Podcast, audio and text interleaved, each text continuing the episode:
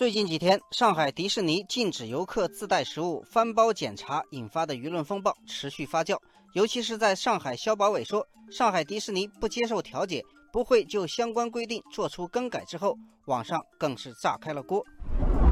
网友我心向阳说：“上海迪士尼说翻包是安检，合法合规，但安检的手段有很多，一般都是机器检查，翻包效率明显很低。这应该是以安检为由进行的食品搜查吧。”网友温暖如初说：“上海迪士尼园内的食物特别贵，一瓶可乐二十块，一根冰激凌四十块，远超市场平均价格。在商言商，不允许我们自带食物还可以理解，但翻包检查就太过分了，这是侵犯隐私。”网友鱼骨花说：“禁止游客自带食物，隐藏着强买强卖的实质，这是一种霸王条款，还偏偏要拿着安检的借口来给翻包检查遮丑，这样的吃相。”比理直气壮地说为了销售园内食品更加难以接受。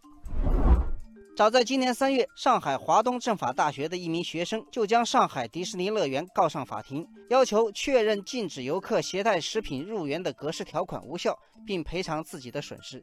八月二十三号，上海迪士尼官微发布声明，强调入园安检流程合法合规，充分尊重并积极配合包括调解在内的各项法律程序。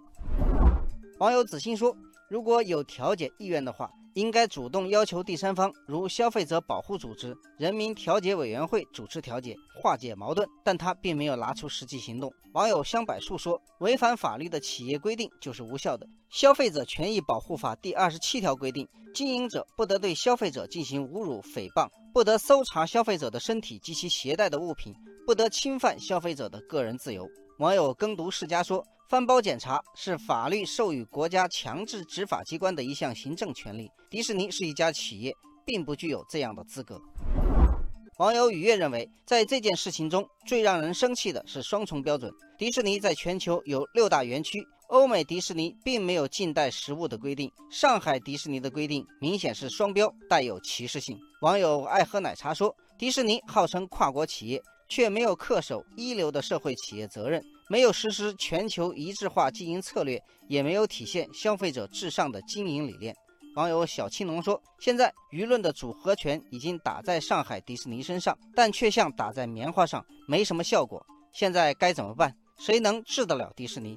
网友清河水说：“目前消费者只有通过司法途径来维权，但行政监管部门也不能缺位。回应消费者的投诉，不仅是履行职责。”也是行政监管部门澄清事实的好时机。